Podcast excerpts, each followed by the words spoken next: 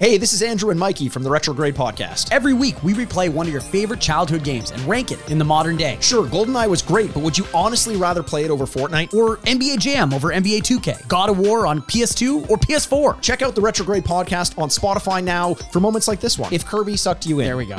What power would he get? Um, arthritis. he would swallow me up and go, I feel terrible. if Kirby swallowed me, he would also feel terrible because he would just turn inward. Mm-hmm. Yes, and he would be like, existential. "There's a darkness inside me."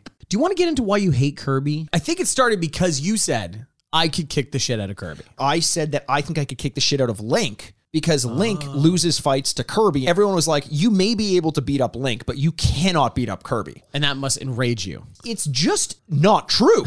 Kirby is, I think, canonically like 16 inches tall. Right. And that probably includes his weird ass red shoes. Yeah. He's a little like piece of bubblegum.